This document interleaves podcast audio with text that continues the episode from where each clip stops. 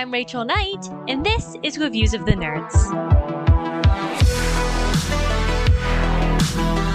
Today, I'm reviewing the video game adaptation of Sentinels of the Multiverse. This game originated as a cooperative card game first released at Gen Con 2011 by Greater Than Games.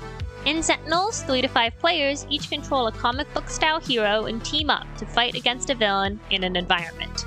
Every deck has its own complexity and strategy, so depending on your setup, your game can be anything from a quick victory to a tense and difficult battle. Later expansions added a team villain mode, and the final expansion challenges a group of heroes to fight against a cosmic entity bent on destroying the multiverse itself. The new definitive edition of this card game was released in 2022.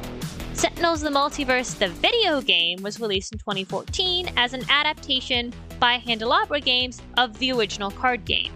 I've actually played on my laptop and my Amazon Fire tablet, but it's available on all sorts of platforms. This game plays the same as the card game, though it does streamline things by automating features such as the villain and environment terms. In the video game, you can also unlock Valiant heroes and villains that were previously included in a separate deck for the card game. While this game is not new, it still has a lot to offer. There is a rich backstory behind the characters, but it's still an enjoyable game without exploring that lore. I play regularly with a group of friends, but I also play by myself, controlling all the heroes by myself on my own. Sentinels is not perfectly balanced, but it's not meant to be. Every combination is going to run a little bit differently. The video game tutorial explains the basics very well, though I would definitely recommend this game only to teenagers and adults, not to younger children just due to some complexity.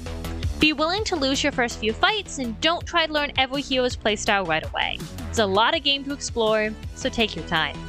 I'm Rachel Knight, and remember, the multiverse is in your hands.